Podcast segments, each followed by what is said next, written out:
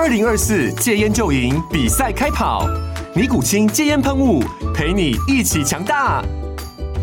戒烟不容易，单靠意志力戒烟的人，时常无法克服戒断症状而失败。尼古清戒烟喷雾将是你的神队友，简单一喷，药品急速释放，立即缓解七大戒断症状，不限场合提高戒烟成功率。除了尼古清神队友，你还可以寻求专业医疗人员协助，一起迈向戒烟成功之路。尼古清戒烟喷雾，用科学方法戒烟，请咨询全台各大药局及戒烟门诊。本广告由尼古清戒烟喷雾、卫部药书字第零二七八三五号提供。嘉安嘉护股份有限公司，台北市中山区民生东路三段二号十楼，北市卫药广字第一一三零三零一九零号。尼古清戒烟喷雾，相伴每个新开始。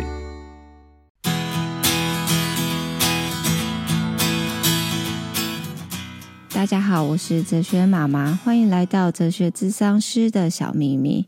今天要跟大家分享的是我的私密文学书单五本。为什么会分享我的私密文学书单呢？蛮多人都问我同样的问题。就是怎么样才能拥有像我一样的分析能力，或者是怎么样呢，才可以像我一样想的面向角度都跟别人不一样？所以大家就会觉得很好奇，是不是因为学哲学，还是你看了哪些书，又或者你做了什么？那如果我现在想要开始呃学习或者是累积的话，我应该要怎么做？但其实我也没有觉得自己特别会分析，或是我的想法有跟别人真的很不一样，或是有什么特别的地方。因为每个人都有自己的想法，那我的想法也是很自然的，就浮现在脑袋当中，跟大家都一样。那就是我记得呢，我刚从法国回来的时候，在一个工作转换的时期。那时候我想要找个兼职休息一下，刚好朋友就介绍我到一家广告公司跟老板聊一聊。聊完之后，老板马上就说：“呃，希望我可以马上正职上班，而且还警告我会很操很累。”我那时候其实也蛮迟疑的，或者是很怀疑为什么要录取我，因为我也没有什么广告的背景。他只说。因为你是念哲学的，其实蛮多人都说啊，念哲学干嘛？一定会找不到工作啊，或者是念哲学真的是非常没有用。其实我觉得念哲学是可以找到工作的，只是跟你想要寻找工作的领域应该有很大的关系。如果说是创意设计或者是呃文学类的，我觉得其实念哲学还蛮加分的吧。好，回到关于思考这件事情，我觉得每个人都有自己思考的回路，那这都不是一天两天造成的。所以每次有人问我这个问题，其实我是相信念哲学绝对有很大的影响，甚至是非常非常大的影响。但是除了哲学以外，因为哲学毕竟是一个很大的议题，如果真的要聊的话，可能要聊非常多集。但是今天要讲的是，除了这些以外，对我而言还有一个非常基础的原因，就是阅读。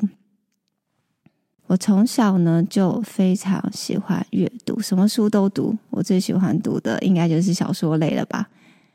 我记得我在呃国小搭火车之前，可能都会去。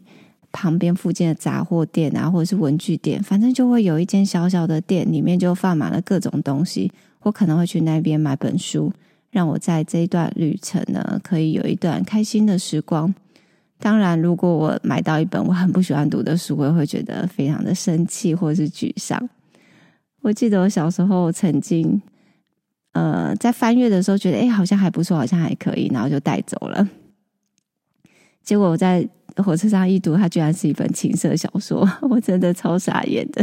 然后那时候我因为我年纪很小，读的实在是太害羞，我就赶快把它丢在一边。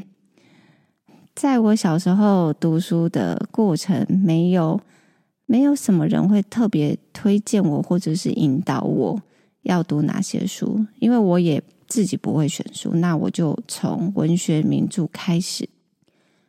我记得呢，我第一本很厚的书是《简爱》。那时候我是国小二年级读这本书，而且是没有注音的版本。说老实话，看不懂的比看懂的还多。但那个时候我也不是很介意我自己到底看不看得懂，反正读就对了。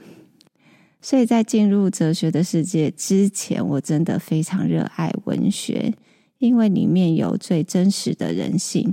那这些都是历经时代不会改变的，也会是。穿越语言没有隔阂的，甚至会有一种天哪，我真的懂，我真的懂那个感觉，我懂你要说什么。后来开始读哲学以后，其实呢，就完全没有时间可以读文学类的书或者是其他闲书，因为我的哲学书单可能要排队到下辈子都不一定读得完。可是现在想想，说不定其实我应该找一些时间读一些闲书来调剂一下。那今天要跟大家分享的就是我的私密文学书单。其实呢，就是读完之后内化在我写意骨骼里面的书单。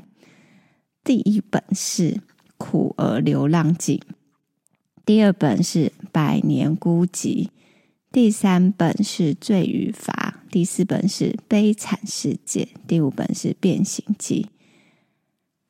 第一本呢，大家可能都觉得。有点傻眼，这也不是什么很困难的书。但是我读这本书是在我很低年级的时候读，而且我读了非常非常多次。我记得我读的时候，真的每一次几乎都痛哭流涕，因为这在讲人跟人之间很深厚的情感，还有人跟动物之间的情感。如果说就是要讲让我感受到最强烈的爱，然后从文字里面凸显出来的，大概就是《苦儿流浪记》。好，那第二本是《百年孤寂》，不用多说，因为这这本实在是太有名、太有名了，然后也有非常多的人都读过。我也很难用三言两语去描述我对这本书的感触，但是我读完了，真的有一种难以言喻的厚重感，然后翻腾在我的无论是情感或者是思绪当中。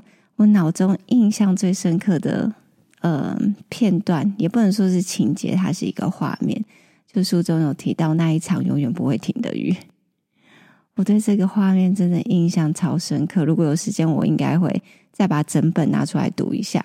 但是因为这本书里面的人物非常的复杂，所以建议大家就是不要放弃啊。如果一开始会因为它太多人物把我们搞得晕头转向而没有办法进入本书的话，就非常非常的可惜。第三本《罪与罚》呢，我觉得对我来说最重要的关键字就是罪恶感、愤怒跟羞耻。可能在我身上或是在我心中有那一种雷同的感受吧，所以在读这本书会让我想很多、思考很多。第四本是《悲惨世界》，就我看这本书的时候，其实也是痛哭流涕的。觉得真的是太感人了。他是在讲社会底层的生活，还有某一种正义。到底什么是真的正义？第五本是《变形记》。那我读《变形记》最深最深的印象就是恐惧。我可以理解主角的恐惧。那今天我只是很简单啊，很简单的形容一下我对这本书的感受。但是如果真的要好好介绍一本书，它可能。呃，需要更多的时间。如果大家有兴趣，说不定我会再花个时间，好好的介绍这当中的每一本书。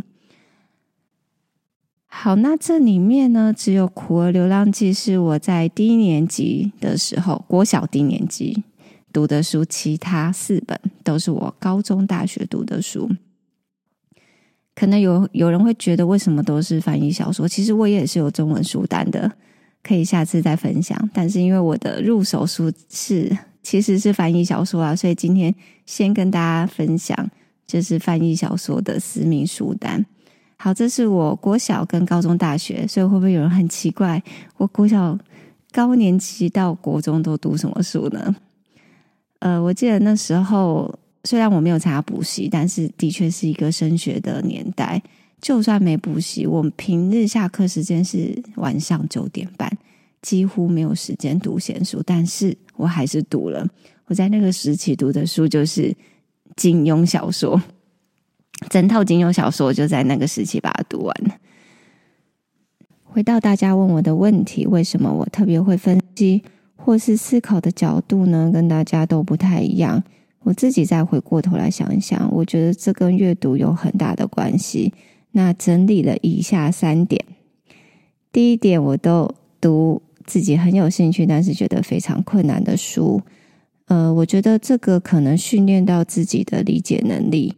当在我读很困难的书的时候呢，其实我第一次都是用囫囵吞枣的方式把它读过，因为它可能超越我的年龄，或是超越我的理解能力。